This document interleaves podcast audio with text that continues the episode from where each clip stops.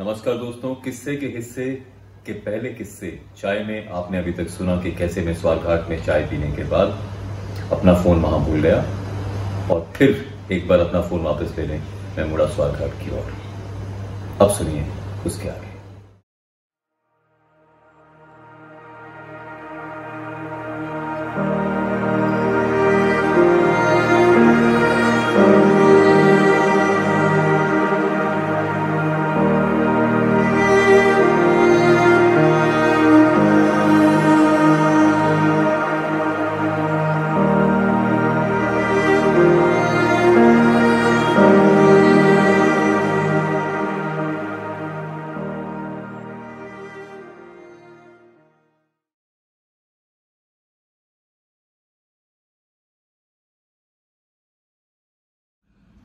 तो स्वारघाट पहुँच के मैंने राहत की सांस ली, क्योंकि मेरा दुकानदार साथी अभी भी अपनी दुकान पर था।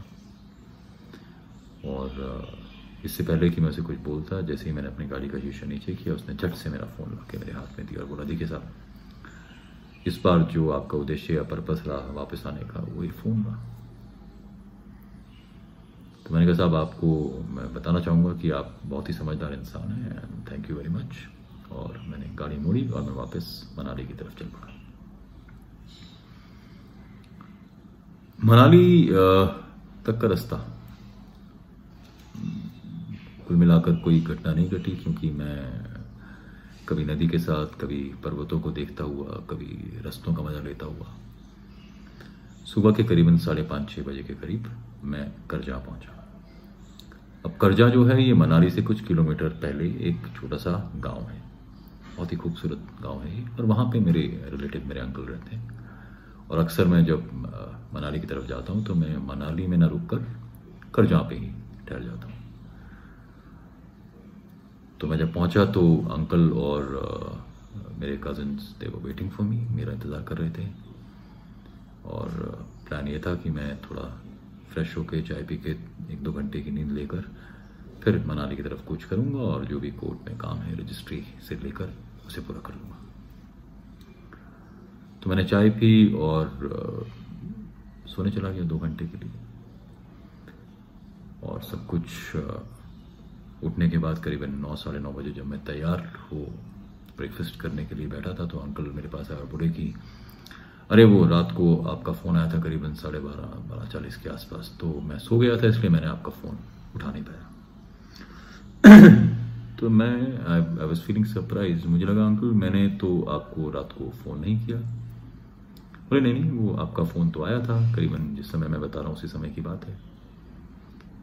तो मैंने अपना आदतन अपना फ़ोन चेक किया तो देखा कि हाँ अंकल का डायल नंबर है। करीबन बारह चालीस पे मैंने अंकल को फ़ोन लगाया। तो मैंने अंकल को बोला कि अंकल वो शायद वडी कॉल पॉकेट डायल हो गया होगा आपको क्योंकि अ, फ़ोन रखते हुए, संभालते हुए, लेते हुए, हो सकता है आपका नंबर लग गया तो ब्रेकफास्ट करने के बाद मैंने अपने सभी लोगों से रुखसत ली और मैं मनाली की तरफ़ चल पड़ा। मनाली पहुंचकर जैसा कि मेरे रिलेटिव्स ने कहा था कि उन्होंने सब इंतज़ाम कर रखे हैं और जैसे सिग्नेचर करने हैं, अक्सर ऐसा होता नहीं है। कोर्ट के मामलों में, पर ठीक है, हमारा थोड़ा वहाँ जान पहचान है, रसूख है।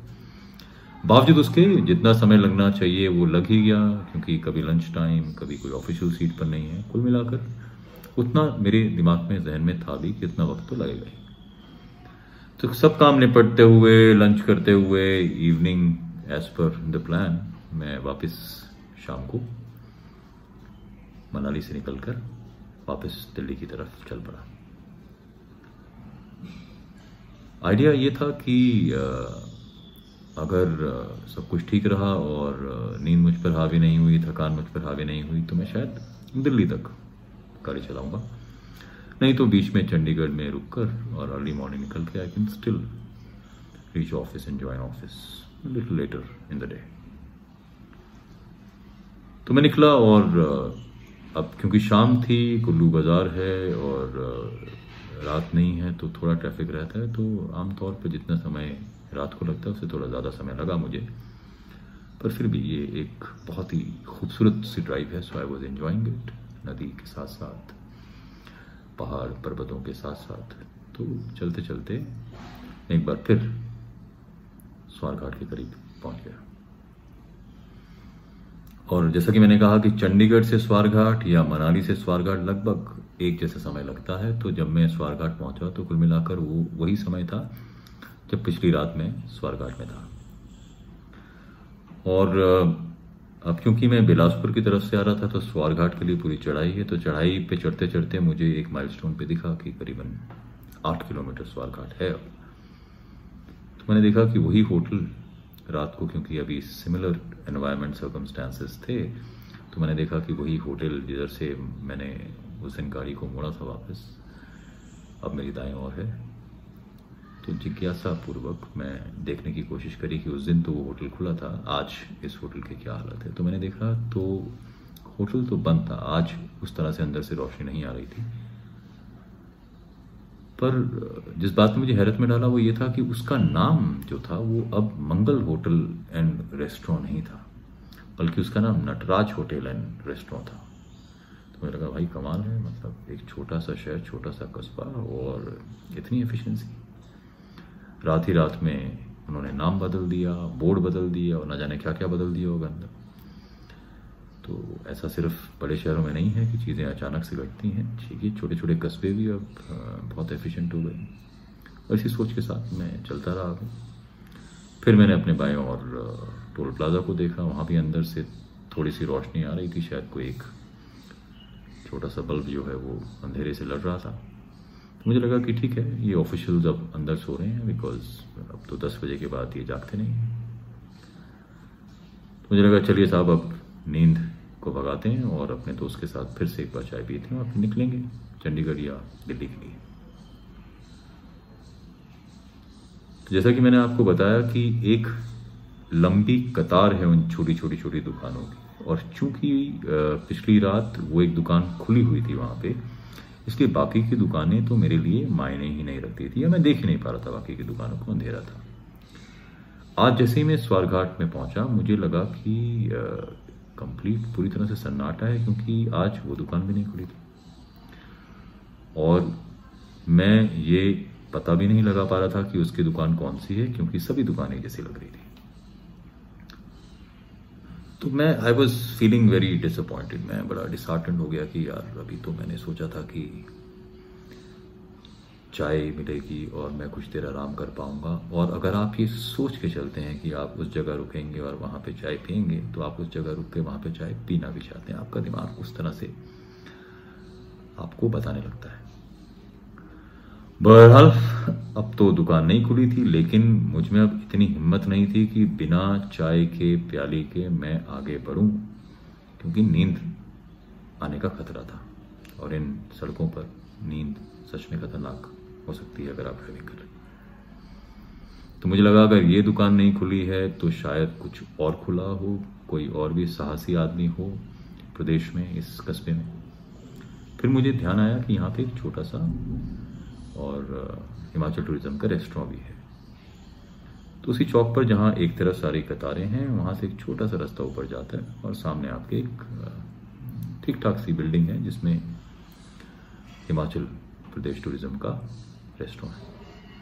तो मैंने गाड़ी को उस तरफ़ लिया और देखा कि अंदर से वहाँ भी थोड़ी धीमी धीमी सी लाइट आ रही है। तो मैंने कुछ देर दरवाज़ा खटखटाया, पुकारा पर अंदर से कोई जवाब नहीं आया तो मुझे अब बेचैनी होने लगी। मुझे लगा कि अगर अब देखते हैं, अगर यहाँ नहीं कुछ तो और रास्ते में कुछ ढूंढेंगे बिकॉज़ अब तो मैं कुछ कर नहीं सकता। तो मैं जैसे जाने के लिए मुड़ा कि मुझे अंदर से आवाज़ सुनाई दी कि कौन है? कोई नहीं है भैया। एक राहगीर है जो चाय पीने की इच्छा रखता है। तो कुछ देर के बाद दरवाज़ा खुला। तो गार्ड की यूनिफॉर्म पहने एक आदमी बाहर निकला और उसने बोला कि क्या चाहिए? तो मैंने कहा, आपको जैसे मैंने बताया साहब कि मुझे चाय चाहिए और मुझे नींद आ रही है और मैं मनाली से आ रहा हूँ और दिल्ली की तरफ़ जा रहा हूँ। सोचा था कि सवार घाट पर रुक के चाय पीऊँगा। तो बोला, चाय वाय तो कुछ नहीं मिल सकता साहब, मैं तो गार्ड हूँ, कुक, वर्कर, वेटर्स तो कुछ भी नहीं है, कोई भी नहीं है और आपको मालूम नहीं है कि अब दस बजे के बाद सवार घाट में कुछ नहीं मिलता। मैंने कहा, साहब, सुना तो मैंने भी ऐसा था, पर पिछली रात तो मुझे यहाँ पे चाय मिली और मैं चाय पी के मुझे काफ़ी अच्छा भी लगा और मैंने अपना सफ़र कंटिन्यू किया। तो मैं उसी आस में था कि आज भी कोई ना कोई तो खुला हो। तो बोला, साहब, आप आप आप पता नहीं कैसी बातें कर रहे हैं। क्योंकि अब ये स्वारघाट वैसा स्वारघाट नहीं रहा। साहब, एक समय तो खूब चहल पहल रहती थी। मैंने कहा, नहीं नहीं साहब, मैं बिल्कुल ठीक बात कर रहा हूँ और ऐसा नहीं है कि मैं स्वारघाट पहले कभी नहीं आया। मैं स्वारघाट बहुत बार पहले भी आया हूँ और मैं जो आपको बात बता रहा हूँ, वो कल की बात है। और फिर मैंने उस, वो जो कतार में दुकानें थी, उसकी तरफ़ इशारा किया। कहीं बीच में वो दुकान थी जिसमें कल मैंने चाय पी थी तो जहाँ से हम खड़े थे, वहाँ से वो दिख रहा था पीछे एक कतार। तो मैंने इशारा करके बोला कि, देखिए साहब कल रात को मैं वहाँ बैठा था और मैंने वहाँ चाय भी पी और मैंने उससे बिस्किट और पानी भी लिया। उस बेंच पे मैं फ़ोन भी भूला और वापस आके मैंने अपना फ़ोन भी उनसे लिया। तो ये सब कल हुआ। तो मैं इसी उम्मीद में था कि आज भी मुझे कुछ ना कुछ तो मिल ही जाएगा। तो गार्ड मेरी तरफ़ बहुत हैरत से देखता रहा। उसे लगा कि मैं ना जाने क्या उससे बात कर रहा हूँ। तो उसने कहा कि साहब, आपको शायद मालूम नहीं कि यहाँ पर पिछले छः महीनों के अंदर ग्यारह मौत हो चुकी है। और आप जैसे ही रागीर या ट्रक या लॉरी ड्राइवर्स शिकार हुए हैं उसका। तो मैंने हँसते हुए कहा कि साहब, ऐसा है कि आपका जो स्टेटिस्टिकल डेटा है, वो भी क्या रोज़ चेंज होता है? कल तक की घटनाक्रम ये थी, कल तक की जो आपकी रिपोर्ट थी, वही कहती थी कि छः महीने के अंदर दस मौतें हुई। और आज सडनली छः महीने के अंदर ग्यारह तो बोला कि साहब, आप आप बिल्कुल ठीक कह रहे हैं। छः महीने में दस मौत हुई थी, लेकिन कल रात एक और मौत हुई है। अब हैरत में आने वाली बात थी ये थी कि अब हैरत में आने की बारी मेरी थी। तो मैंने उससे पूछा, कब, कहाँ, कैसे, क्या, मुझे तो कुछ मालूम नहीं। थोड़ा साहब, ऐसा है कि यहाँ से करीबन सात या आठ किलोमीटर दूर एक होटल है जिसका नाम है नटराज होटल। कल वहाँ एक लॉरी ड्राइवर की फिर से हत्या हुई तो मैंने घबरा के उससे कहा कि साहब, नटराज होटल, आपको भैया मालूम है कि मैं कल रात करीबन बारह, साढ़े बारह उसी जगह पर था और वो वही होटल था जहाँ से मैंने अपनी गाड़ी मोड़ी और मैं वापस फ़ोन उठाने के लिए आया। पर एक बात और उसका नाम नटराज होटल नहीं था कल, उसका नाम मंगल होटल था। तो गार्ड कुछ देर खामोश रहा। मुझे लगा कि वो कहीं शून्य में निहार रहा है या मेरी तरफ़ देख रहा है, मुझे कुछ समझ नहीं आ रहा था। फिर वो अचानक से बोला कि साहब, आप जाइए। मुझे लगा कि भैया, ऐसा क्या हो गया? मैं आपसे एक एक एक सवाल पूछ रहा हूँ, आपसे एक बात करने की कोशिश कर रहा हूँ। आप बताएँ जवाब दें मेरी बात का। बोला, नहीं साहब, आप आप आप जाइए। क्योंकि आपको ये मालूम नहीं है कि जो इन सब हत्याओं के पीछे है, उसका नाम मंगल है। और आपको एक बात और बता दें कि जिस दुकान की तरफ़ आप इशारा कर रहे हैं, ये उसी मंगल की दुकान है। और करीबन छः महीने पहले मंगल और मंगल का पूरा परिवार मारा गया था और वो गुत्थी आज भी सुलझ नहीं पाई